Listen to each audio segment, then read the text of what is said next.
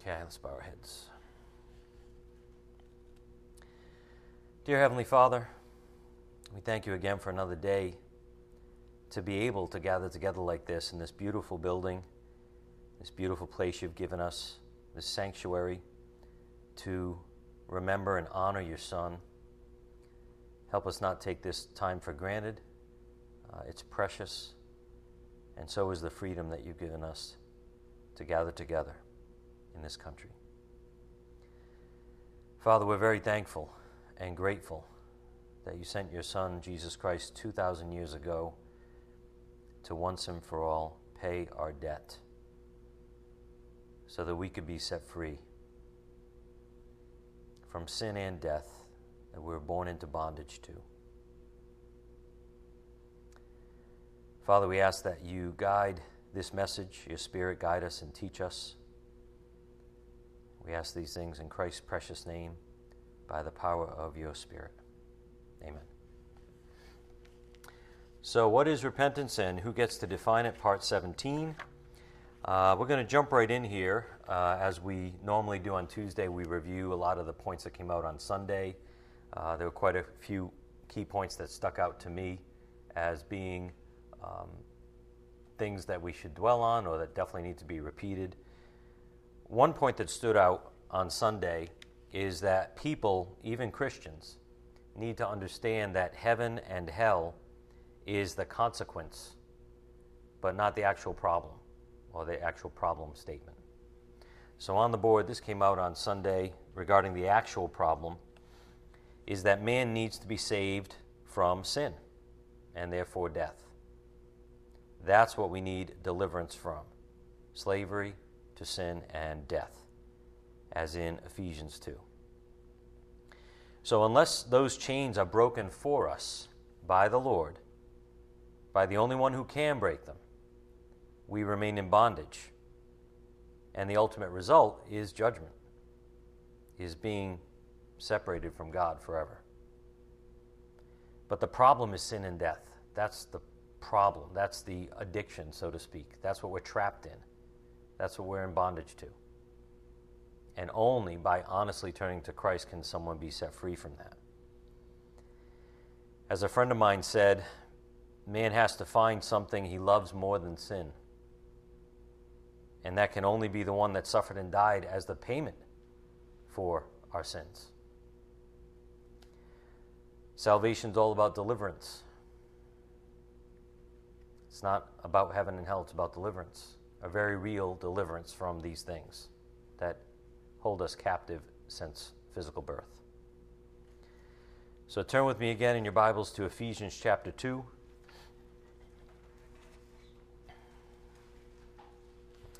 This is one reason the Spirit gave us a plain reminder uh, with this passage on Sunday regarding the actual problem that we need to be saved from. Ephesians 2 1.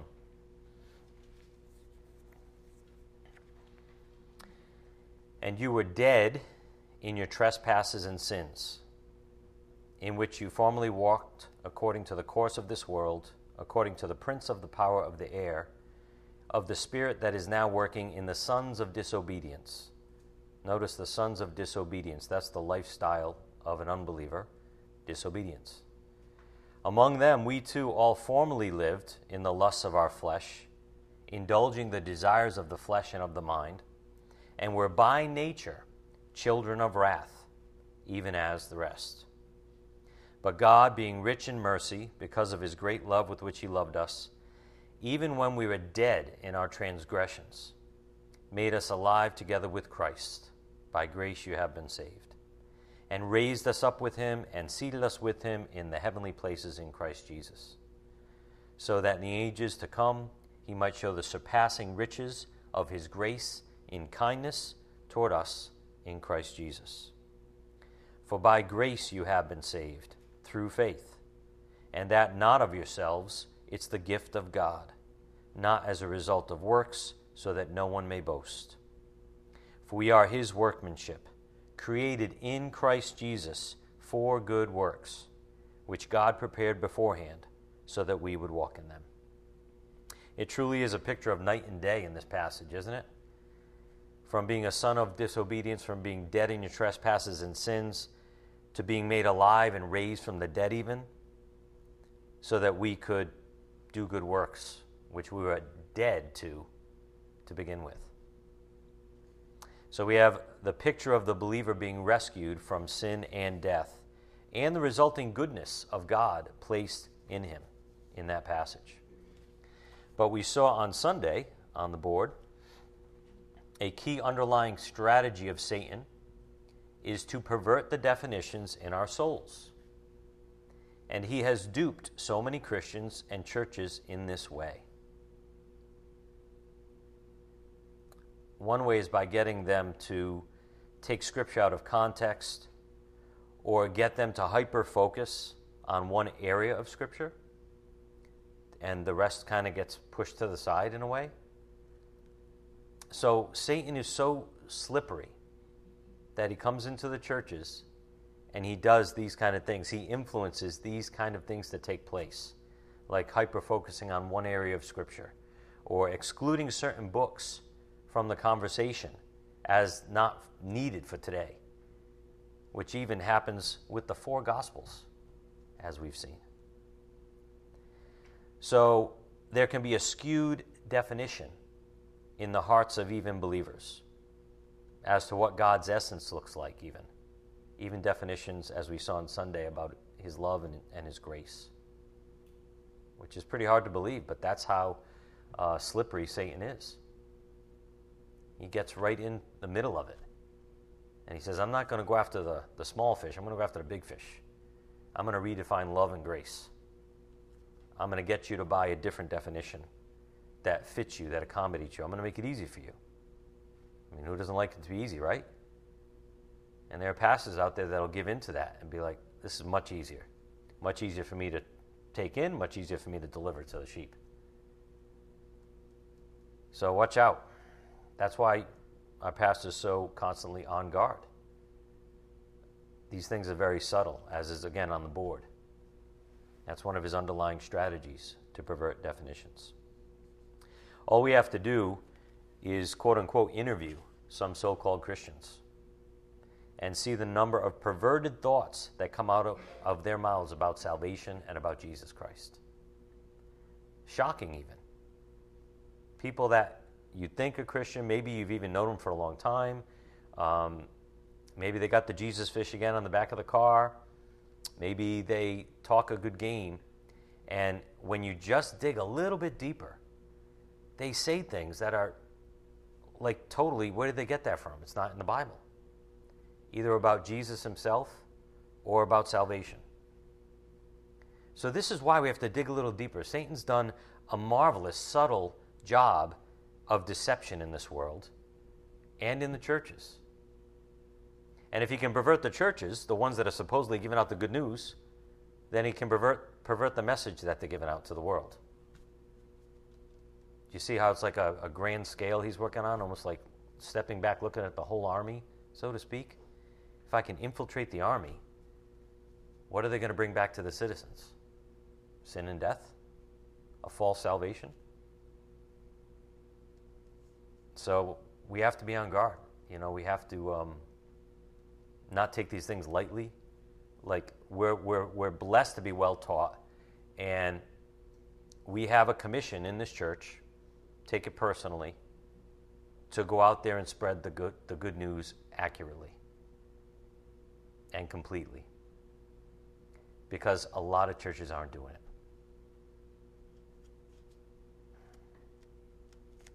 So on the board, this kind of came out on Sunday we have to look at the word and apply it to today for the sake of our brothers and sisters.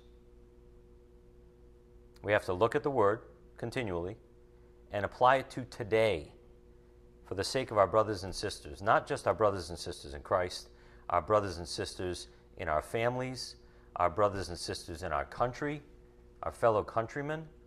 How about our brothers and sisters as human beings? You know the sinner that you were, and now that you're saved, you don't want to relate to them anymore? We forget where we come from. So we have to apply the word to today.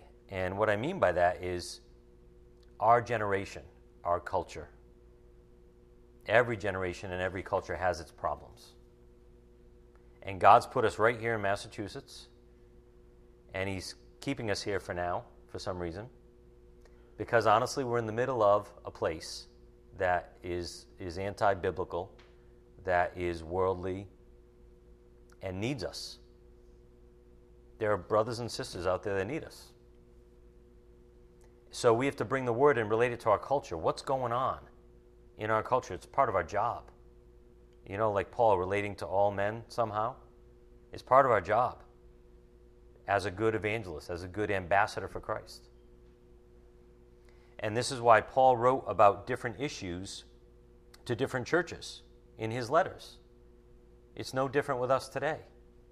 Different churches have different problems, different geographical locations have different problems.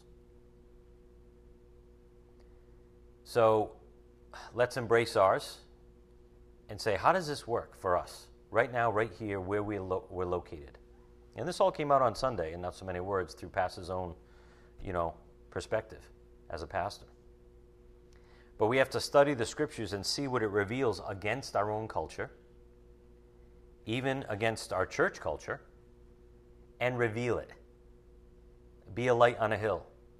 Reveal it, expose it, bring it to light so that some people might be saved from false profession, even. That's our job. And this is what pastor is so dedicated and intent on doing. And though sometimes it stings from the pulpit, right? sometimes it stings from the pulpit. You thought it was going to be a nice casual message, and then bam, you know, you get hit in the forehead. Or you're like, where did this come from? Why is this so serious? It doesn't seem that serious, right? From, from our perspective, sitting in the seats. A pastor is given spiritual insight into things to see things that are going on that the average sheep might not see. I would say most sheep might not see. Most of us might not see. And his job and his gift is to be like, listen, I see some things on the horizon. I got to tell you about it. So it's going to sting, and it's good because that's the only way to combat lies and deception. It's the only way to reveal them before, before they sneak up on you and get you and trick you. So when you see like a you know a righteous indignation and all that um, from the pulpit or a passionate caring, it's because people are being deceived. And first of all, he doesn't want any of us being deceived. And then by extension, to our brothers and sisters that we work with, live with, eat with, you know, uh, collide with every day in the world, do we, do we really want them to be, to be deceived or remain deceived? Of course not. So I wouldn't want it any other way. I mean, it's not always easy to take in and bear, but it's good.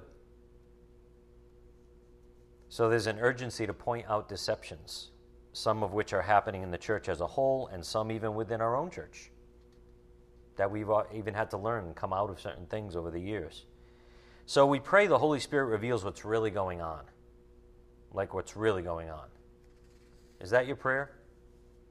That you want the Spirit to show you what's really going on behind the scenes, the things you can't see? Or you just want to live like, you know, the la la Christian life and, you know, do your duty, get on with it kind of thing? Or are you going to embrace the fact that we're in a battle and people are dying and it's bloody? Deception is deception because people don't know they're being deceived, including ourselves. On the board, is it safe to say that we're all deceived in some ways in our own understanding of Holy Scripture? We'd better believe that and stay humble, or we will continue to live in deception in some areas of our lives. We never have it all mastered. It's funny, it's so easy to look back five years and say, oh, boy, do you believe we used to think that? Or do you believe that, that was our perspective? Boy, I'm glad I'm set free from that. As though there's not a next five years that God's going to reveal something else. We're acting like in our head like we're all set now. We're never all set until we get to heaven. We're never totally rid of deception until we get to heaven. We're never, we're never going to have full understanding of Scripture until we get to heaven. So stay humble, keep, keep on the alert so we're not deceived, and thank God we have a diligent pastor, and be like, all right, what's next, Lord? What are you going to show me next? I'm, I'm going to brace myself, you know? So, another thing the Spirit spoke of on Sunday is Satan's sleight of hand, and that he's not going to use a sledgehammer to get people to buy his false doctrines. What he's going to use more likely is a slow, gentle crowbar.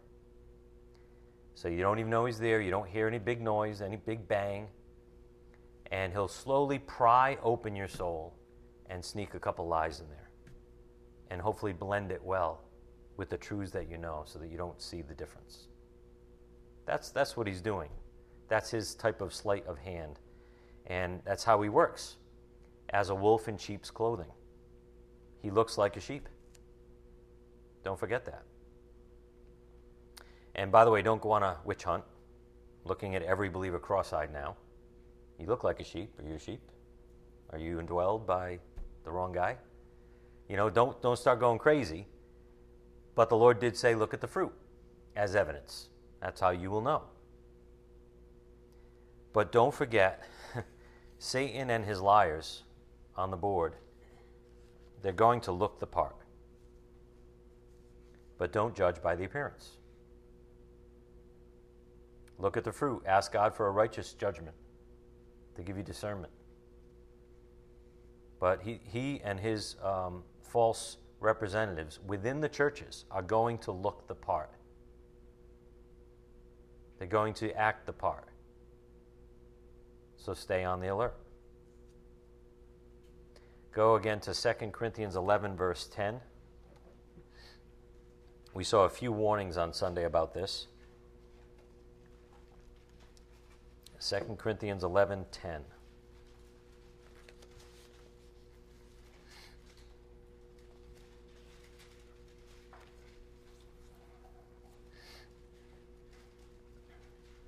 So again, we're back to the, the part about how false profession is pretty commonly mentioned throughout the scriptures in different ways, but it's the same thing really.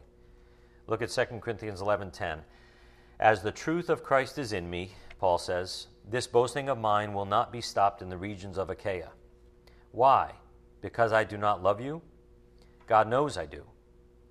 But what I am doing, I will continue to do why? Why is Paul continuing to boast this way? So that I may cut off opportunity from those who desire an opportunity to be regarded just as we are in the matter about which they're boasting.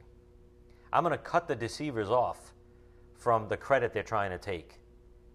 I'm going to have to say something. I'm going to have to speak up and let you know I'm, a, I'm the true apostle, Paul would say, but these are false apostles trying to take credit and preaching lies. Look what he says in verse 13. For such men are false apostles, deceitful workers, disguising themselves as apostles of Christ. No wonder, for even Satan disguises himself as an angel of light.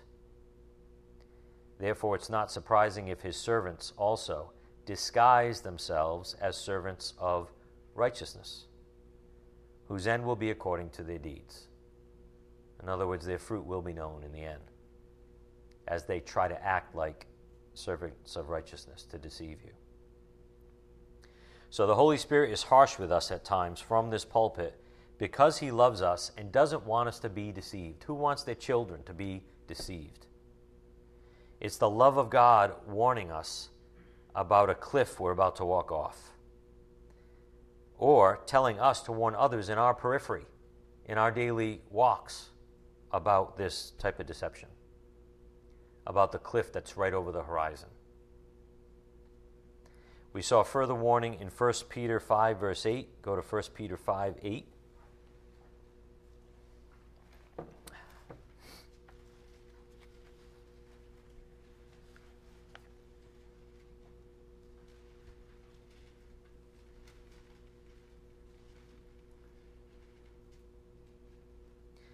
Deception, deception. Without the Spirit and the Word, we'd all be tricked in every way. But if we stick with the Spirit and the Word, uh, he'll, he'll reveal what we need to in the right timing, what we need to see. 1 Peter 5 8. Be of sober spirit, be on the alert. Your adversary, the devil, prowls about like a roaring lion seeking someone to devour. But resist him, firm in your faith, knowing that the same experiences of suffering are being accomplished by your brethren who are in the world. After you have suffered for a little while, the God of all grace, who called you to his eternal glory in Christ, will himself perfect, confirm, strengthen, and establish you. To him be dominion forever and ever. Amen. Notice we have to, um, in verse 8, be alert first. And in verse 9, stand firm in the faith. And then in verse 10, after we've suffered for a while, standing firm in the faith, right? Holding our ground, not falling for deceptions, then the God of all grace can bless us out. We're called to his eternal glory in Christ. He'll perfect us, confirm us, strengthen us, and establish us. On Sunday, the Spirit also warned us not to become dull of hearing. On the board, this was said from the pulpit. Don't become spiritual zombies who just pretend that false profession isn't a real problem in the churches because it's easier to do that. Don't fall into that, again, the la la Christianity. You know, like, I'm just going to come and do what I got to do and hear a nice message and be nice to people and, you know, bide my time. Just get through it. What's our attitude? Just get through it? Or let me fight the good fight of faith? What are we called to? So don't be a spiritual zombie, uh, just pretending that false profession doesn't exist, that it's not a problem, that there isn't deception, and that there aren't people in our lives that need to hear the gospel again, whose fruit is evident, that they're not one of us, as John would say. The Spirit also pointed out on Thursday don't be naive. Just because someone uses Jesus' name doesn't mean he's saved. You don't know their background. Do you know how many, um, and I'm not picking on pastors' kids, Sean, Joey. Um, do you know how many pastors' children um, are assumed to be saved because they grew up in the faith and therefore they use Jesus' name all the time from, from a really young age? But doesn't each person have to make their own decision for Christ? Doesn't each person have to come to a point where they are repentant toward God about their, you know, their sin before God and reach out to Christ to save them? Of course. So why do we assume people are saved just because they use the name Jesus? Because that's the routine they were brought up in even. We should never do that. Just because they go to church down the street because their grandmother went there. And that's why they go there. Do you believe? I don't know. But I feel good when I go and, you know, meet some nice people. You know, I'm, I'm always home alone all the time anyway, so. That's what exists in the churches. A variety of that. Not everybody, but it's real. It's a false profession of faith. So, again, we're called to get out there. And God can convict them, God can save them, but God has to change them. So don't be fooled by the deceptiveness of the human flesh. Don't be fooled by the deceptiveness of the human flesh. We all know how to say the right things so we're not challenged by other people. Don't we? Some of us are really good at it. Say the right things in this situation or amongst this crowd just so I don't have to be questioned. Right? Well, that goes on in the churches. Don't be fooled by the deceptiveness of the human flesh.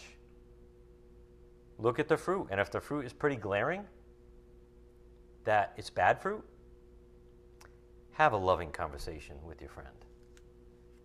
Don't assume salvation. Talk about the good news. Talk about how repentance is grace, as we've been seeing. How God wants to save you from this, these chains of sin that you must be tired of by now. Are you done yet? kind of thing, right? And you might share your own story.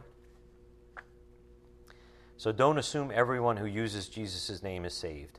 Dig a little bit deeper out of love for them. And on the board, this came up on Sunday too don't ignore obvious signs and let people stay in their deception. How is that the love of God? I'm guilty of this in the past. I know some of you would agree, where you see obvious signs that someone lacks faith, that someone um, you know, is living even against Christ in a lifestyle, and you're like, eh, I'd rather not say anything, so I'm going to call it giving them grace. I'd rather not make myself uncomfortable by confronting them and asking them in love, but I don't want to even get involved. It's so much easier to give it over to God and say it's the grace of God will cover that, et cetera, et cetera. Meanwhile, they might not even have ever surrendered to Christ as Lord and Savior. So don't ignore the obvious signs. That's not love. People will use the Word of God to justify their own ungodliness. But we're to call out ungodliness in this world, as our Lord did, in hopes of waking some people up. Look what our Lord said to his unbelieving brothers on the board in John 7 7. His brothers were not believing him. His own brothers were not believing him at this time. And he said to them, The world cannot hate you, but it hates me because I testify of it that its deeds are evil. Why does the world why does the world hate Jesus? Wasn't he love incarnate? Yeah. And with that love, he told the truth to the whole world. Your deeds are evil. You're living in evil. Turn around. Who wants to be who wants to hear your deeds are evil? Right? The flesh doesn't. That's why they killed him you don't, the Pharisees might say, Don't challenge me. Look at my position. Look at all I do for God. You're telling me my deeds are evil? And so they picked up rocks and tried to kill him a few different times. Jesus said, The world cannot hate you. Why? Because you're an unbeliever. You, you agree with the world. They're fine with you. But it hates me because I testify of it that the deeds are evil. Its deeds are evil. So if the world likes you as a believer, you have a problem. You have most likely been compromising with the world, avoiding telling the truth so you won't be hated or disliked. At least admit it. Right? I, I used to fall in this category. To avoid being hated or disliked, I'll go with the flow. You know, I won't say anything. I'll even use godly language like leave it in God's hands, leave them in God's hands.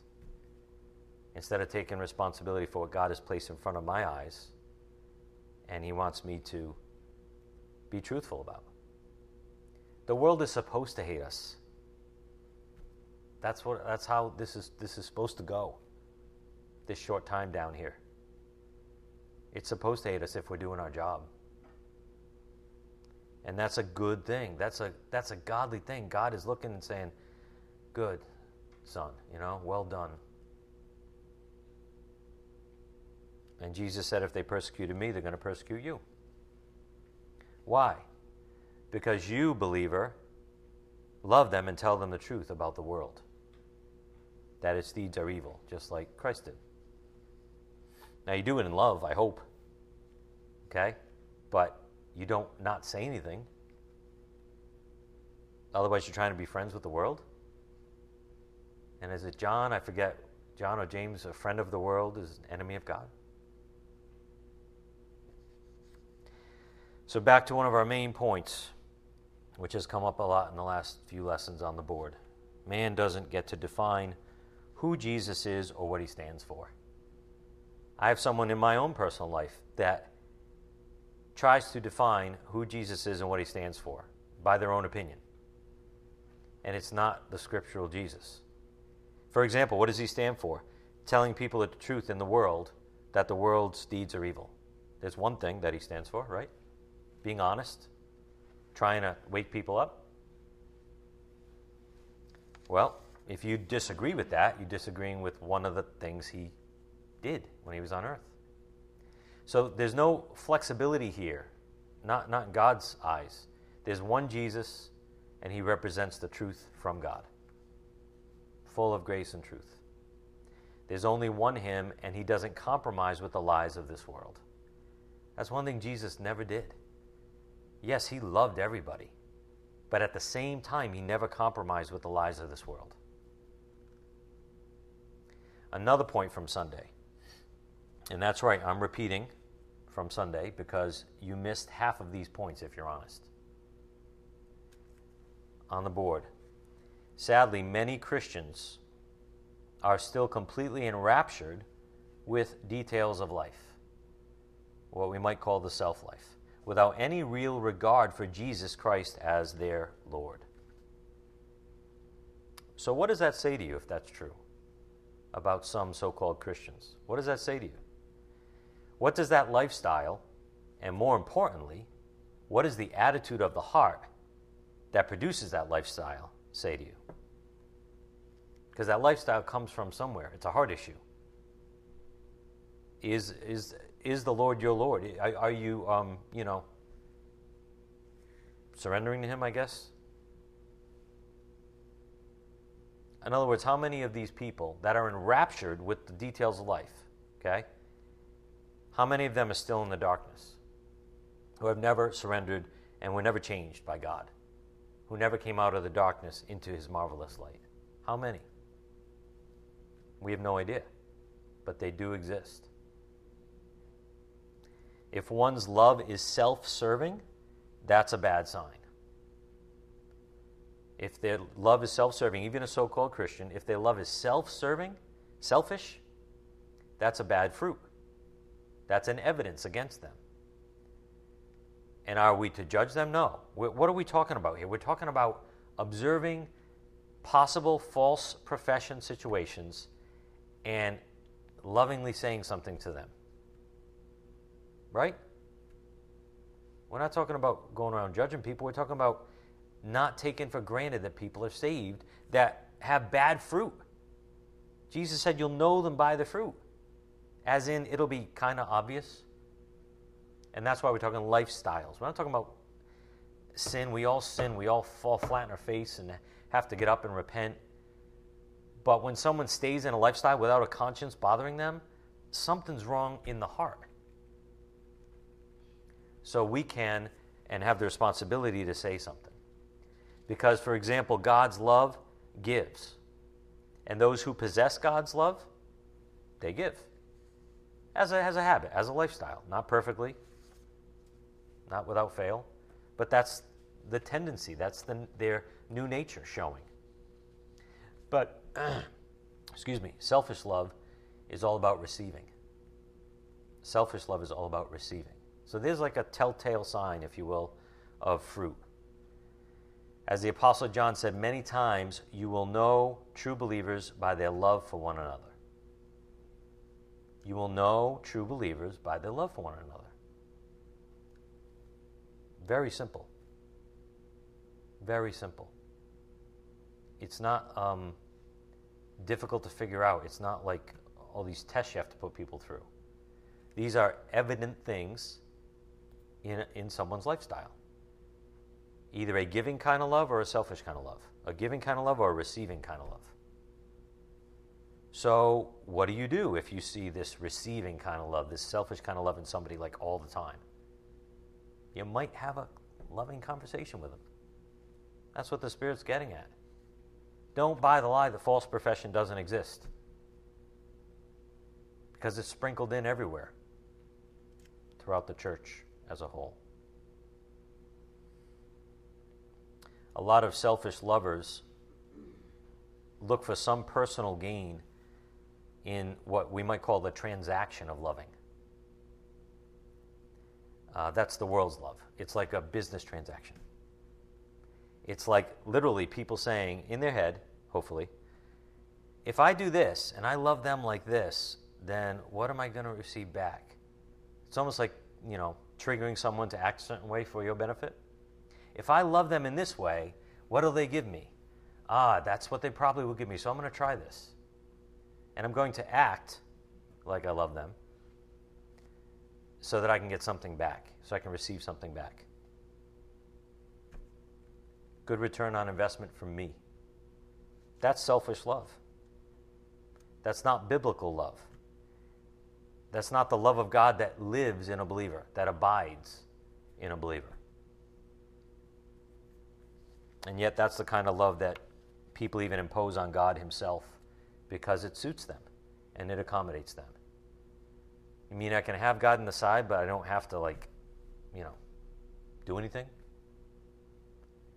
Like, I can be totally selfish and continue right where I'm at and just take that label?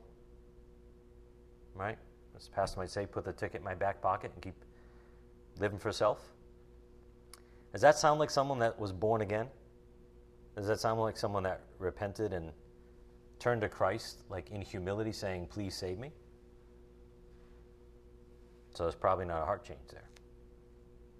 So what do we do? Have a loving conversation with them. If given the opportunity, through prayer. But don't be deceived that false profession doesn't exist in the churches, in our own families, amongst our brothers and sisters, even. Go again to Acts 2, verse 37.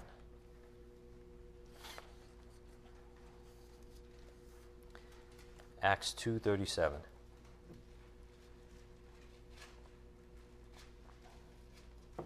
So we're talking about another lie from Satan that the masses have bought. For example, that people don't need to repent. Acts 2:37 Now when they heard this they were pierced to the heart and said to Peter and the rest of the apostles brethren what shall we do Peter said to them repent and each of you be baptized in the name of Jesus Christ for the forgiveness of your sins and you will receive the gift of the Holy Spirit. So Peter was pretty direct with them right? More than once in the book of Acts just saying repent. Repent. Turn around. Admit you're wrong. Turn from your stupid thoughts about this sin being good, turn from it and turn to Christ instead. Now, Peter, as came out on Sunday, surely knew what grace was all about. He walked with the Lord. And the Lord personally assigned him to lead the other apostles into the church age. So, of course, he understood grace. Yet he was boldly letting people know they needed to repent which is what the Lord taught him was right as part of biblical grace. So we've been concluding the last couple lessons the call to repentance is grace. And see, it's, it, that goes against our flesh. That it might even go against our religious past. The call to repentance is grace. It's a gracious thing. It's not a judgmental thing. It's not um, being critical. It's a loving call to repentance. The, the reality of the situation. That God says, You're trapped in sin and death. I want you to come with me, though. But you have to decide. You have to be willing to turn away from that, to turn your back on that. Are you willing? Because if you're willing, I'll turn your back for you, says God. But you have to be willing. You have to repent. So it's a gracious and kind and loving thing to tell a spiritually dead person that they have an opportunity to turn from this influence, from that slavery to that thing, especially when they're unable to do so without God's help. That's gracious. How many people are waiting to hear that from somebody who have been trying to do it by themselves their whole life? Trying to escape that sin, let's say, their whole life on their own. Trying to please God on their own. You might not even know it. Trying to impress God on their own by striving against their sin instead of simply turning in humility to Christ. They might be waiting to hear from you. The word repent, even. Change your mind. Turn around. God will do it all for you. Look at Acts 2:39. For the promise is for you and your children, and for all who are far off, as many as the Lord our God will call to himself. And with many other words he solemnly testified and kept on exhorting them, saying, Be saved from this perverse generation. Well, that's not a nice message, right? If you go out in the street corner and say to everybody, Hey, you're in a perverted generation. Be saved. Come with me. What do you mean I'm in a perverted generation? It's not going to be popular. Some will come, some will not. Some will love you and turn to Christ, some will hate you because the world is supposed to hate you. But Peter called out evil in the world, as we saw earlier. And he called the world perverse out of love in hopes of opening a few eyes. So, in repentance, in repentance, there's a loving call to others to not stay in what they're in. If you want to look at the father child thing again as an analogy, great. Um, a father calling his child, don't stay in what you're in. Do you see the cycle you're in? Do you see the pain you're causing? Do you see the pain it's causing me as your father? Do you see the end of the way is death if you stay on that path? So that's the approach. That's a loving, fatherly approach that we can do for all kinds of people as part of the call to repent. It's a gracious call. On the board regarding repentance, grace, and love. It is divine love to convict a person regarding their need to repent. For salvation mandates a turning from the self life, a denying self, as Jesus would say. So we're retraining ourselves here, folks. For some reason, we need to hear this, by the way. Talking about perverted definitions. Apparently, we need to hear a correction, even if it is ever so small in your soul, about the relationship between repentance and grace and love. It's the divine love to convict a person regarding their need to repent. Because it's it's mandated. It's it's like it's part of the call as we've been talking about, if someone doesn't honestly repent in their heart towards God, they're probably not going to honestly believe in Christ, trust in Him, because they honestly really don't think they need to. So if this is not done, this type of thing on the board here is not realized, someone's in danger of false profession. And faith that is entered into just in case is not a heartfelt turning to God to save them. Belief is a deliberate decision to give one's self over to Christ. It's like a real decision. We've talked about this. Belief is a deliberate decision to give oneself over to Christ.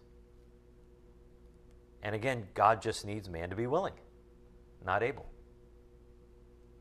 So we must stress as we share the gospel something like, I know your life is tough. I know what you battle, the sin that so easily entangles you, and it's hard to drop. And God knows that too.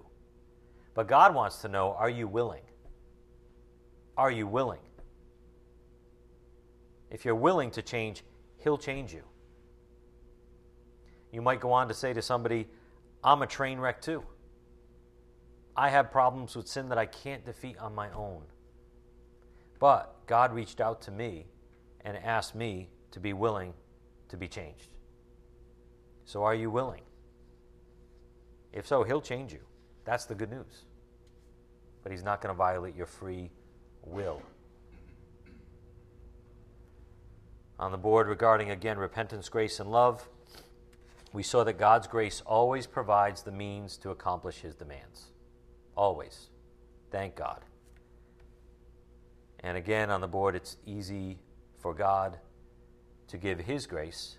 It's easy for God to give His grace, but impossible for Him to give the flesh's version of grace. You know, the enabling kind of grace? That God's grace enables one or even authorizes one to stay in sin without being changed when in reality, God's grace truly changes people. So the flesh's version is a ripoff, it's a lie, it's a counterfeit, it's a disguise, it's not salvation. By some satanic deception in the churches, God's grace has been postured as a license to sin or even as a permission to sin. And we're not talking about what people, pastors, or churchgoers say with their words. We're not talking about that. We're talking about what's implied, what's allowed to go on, for example. The attitudes or the attitude of tolerating evil and willingly turning a blind eye in the name of grace. Is that grace? Or is that like hating on someone? How can you, as Pastor said on Sunday, I think, how can you see someone's going to go off a cliff and you not yell out to them? That's how selfish we are sometimes. I don't want to, uh, quote unquote, offend anybody. I don't want to ruffle any feathers.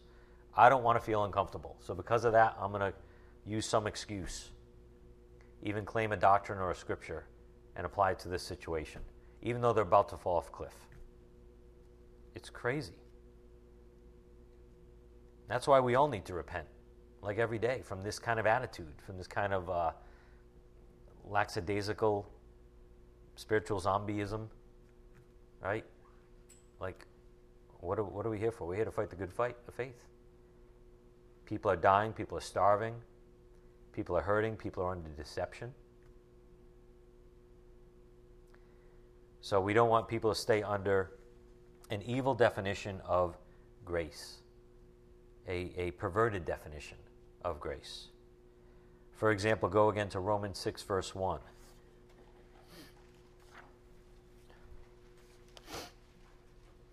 Romans 6 1.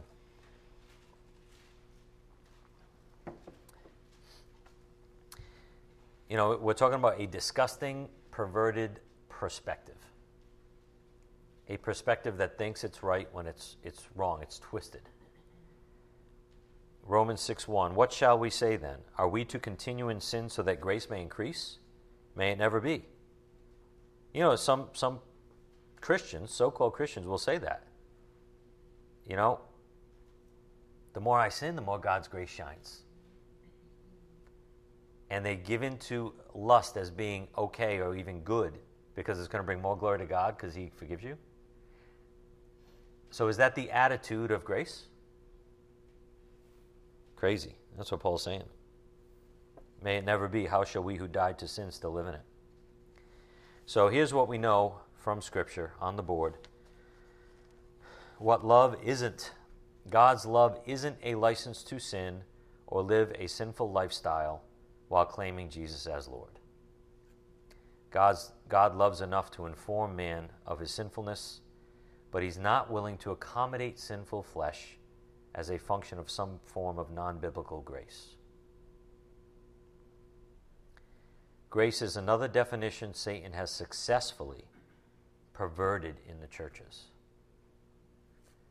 on the board regarding Satan's strategy. The surefire way to pervert the gospel is to pervert the grace of God.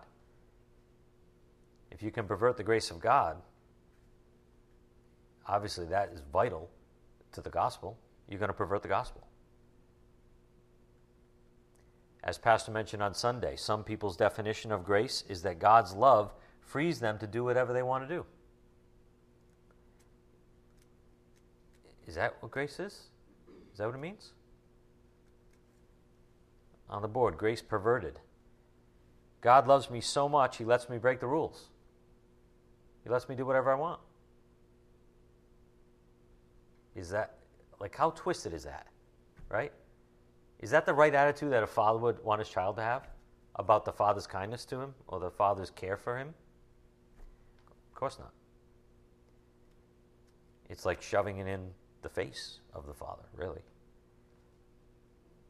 So, this is a wrong perspective that's been twisted even in the churches. And people do it so they can accommodate their own lifestyle. That's what's been coming out from the pulpit. I don't want to have to change my lifestyle. I don't want to even even listen to the conviction that I'm hearing about changing my lifestyle. So that I can stay in this, I'm going to adopt this definition over here. I like this one. It lets me have everything I want and the best of both worlds. That's a scary place to be. That's not a surrendered heart. Back to heart issues. So, as we begin to close, I'm not going to get through all my stuff here, but Satan has deceived even those in the churches to adopt this false definition of grace. and the stubbornness of free will remains. And that's again what it is in Romans 2, if you remember. Arrogance believes what it wants to believe. Man's free will is stubborn, and he'll even lie to his own face. Some aren't willing to leave self behind. They want God on their own terms, but that's a false salvation. God looks at the heart, we know. If someone chooses to remain in their arrogance, they will not receive grace from God. Because only the humble receive grace from God. So here's a, po- a point worth seeing again because this attitude, this wrong perspective, can even affect one's salvation as it did with the Pharisees. The letter versus the spirit.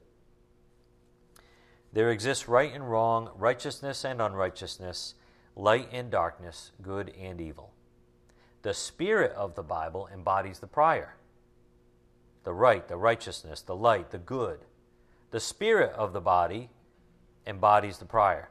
Fleshly lawyering interprets the letter of the law instead of depending wholly on the spirit's interpretation. We saw John 5:39.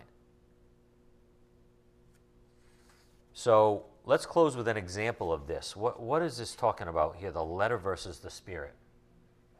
Think about the Sabbath. The Bible says the Sabbath was given for man. For man. In other words, it was given for man for his benefit, to rest, not working seven days a week. It was given to man so he could spend some quiet time with the Lord and his family. The Lord gave that for man's benefit. All right? Even though man's got to work hard to stay out of trouble, honestly, all right? After the fall in the garden, God's like, work. You better work or you're just going to destroy yourself and your family. Trust me. Go to work. You're going to have to work, sweat your brow, just to even make a living, even to eat bread. But I'm going to give you the seventh day off because I want, I want you to rest. I love you. Still love you. I want you to rest.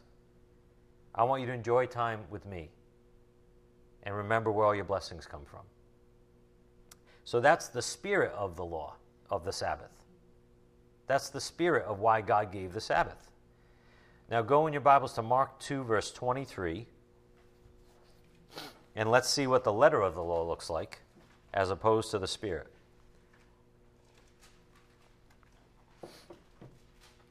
So a thousand years after this was given, 1,500 years after the Sabbath was given by the Lord for man's benefit. That's a lot of time to pervert, pervert a definition. So now the Pharisees were caught up after all this horrible training of religion to cling to the letter of the law and even to add to it. Look at Mark 2:23. And it happened that as he was passing through the grain fields on the Sabbath, and his disciples began to make their way along while picking the heads of grain. The Pharisees were saying to him, Look, why are they doing what is not lawful on the Sabbath? Now, wait a minute, aren't they just picking heads of grain?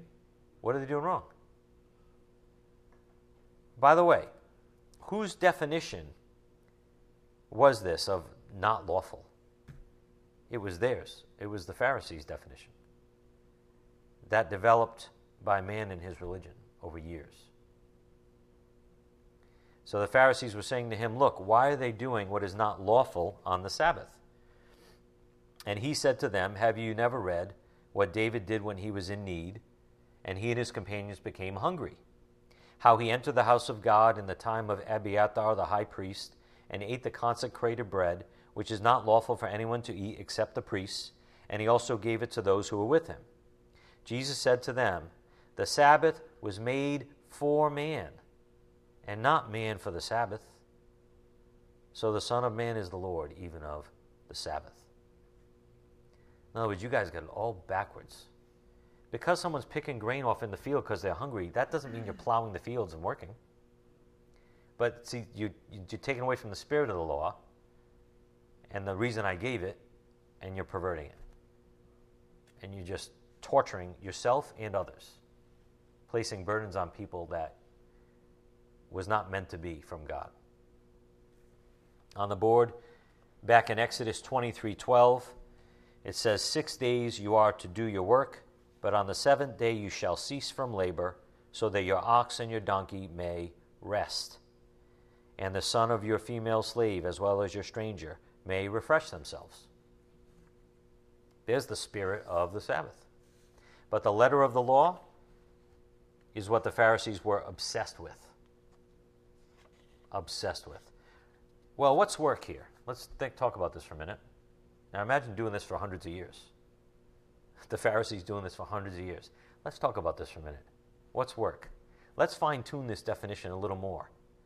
So it's so fine tuned, it's totally perverted. Is picking a piece of grain in the field to eat work? If I'm hungry, I can't eat because it's work. Perverted definitions. They, they, they really believed what they believed, the Pharisees did. They were deceived. So those who live by the letter of the law place burdens on themselves and others that are unbearable, that God didn't intend. And they nitpick and they even add to the Word of God itself. And why do they do it? I think we know why they do it. We've been well taught. The flesh likes to claim some higher level of obedience with God. That's, that was like the Pharisees' whole lives, right? I'm better than you. Uh, I'm more spiritual than you. Look at me. Watch me do this. so man can elevate himself above others, even earning his salvation by his works.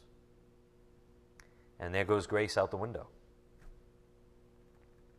So, on the board as we close, we should handle the darkness the same way Jesus did by pointing it out without apology because he loved men and wanted all to come to the knowledge of the truth. It's really simple, but you know what? It takes courage, it takes faith, it takes not living for self, it takes repentance. Even as believers, even as his followers every day, repentance of bad attitudes about ignoring someone's obvious pain or bad situation. It takes repentance. We should handle the darkness the same way Jesus did, just like he just did with the Pharisees there in Mark chapter 2. Tell them the truth without apology. And yes, the world's going to hate us for it, but I'm good with that. We got to be good with that. When we get to heaven, the Lord will be like, Well done, good and faithful servant. If they hated me, they hated you, but you saved some along the way. That's all we can hope to do while we're here. Amen? All right, let's bow our heads. Father, we thank you so much for your grace and mercy every single day. It's really overwhelming how patient you are with us and how gentle you are with us, even though we are selfish sometimes, even though we run away from conflict even from things you put right in front of us, to lovingly speak up about. We ask, Father, that you give us more faith, more of your grace. Take us over, control our spirits, and help us do your will. It's not our will, but your will that must be done.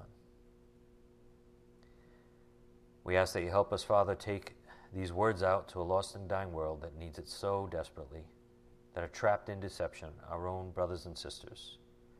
We ask that you give us a heart like Christ.